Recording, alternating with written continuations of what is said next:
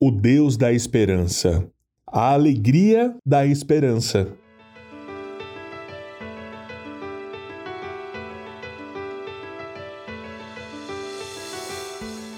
Junto aos rios da Babilônia, sentamos e choramos ao nos lembrarmos de Sião. Pusemos de lado nossas harpas e as penduramos nos galhos dos salgueiros. Os que nos levaram cativos queriam que cantássemos. Nossos opressores exigiam uma canção alegre. Cantem para nós uma das canções de Sião. Mas como poderíamos cantar as canções do Senhor estando em terra estrangeira? Se eu me esquecer de ti, ó Jerusalém, que a minha mão direita perca sua habilidade, que a minha língua se prenda ao céu da boca, se eu não me lembrar de ti, se não fizer de Jerusalém a minha maior alegria. Salmo 137, de 1 a 6. Durante sete décadas, a saudade e a melancolia povoaram o coração de uma geração de israelitas que estava morrendo no exílio na Babilônia. No entanto, eles entoavam canções para que os nascidos no cativeiro amassem uma terra que nunca haviam conhecido.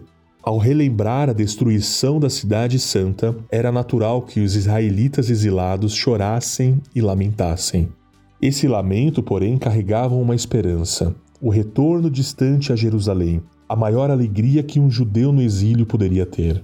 A Bíblia nos ensina que o tempo de Deus é perfeito, mas com frequência somos tentados a pensar diferente, em especial depois de um longo período de frustração e de uma extensa caminhada pelo deserto.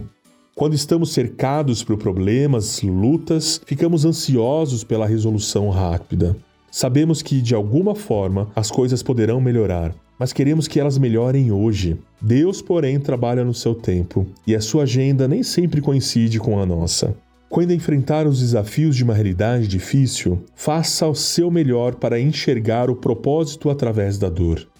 Quando enfrentar os desafios de uma realidade difícil, faça seu melhor para enxergar o propósito através da dor.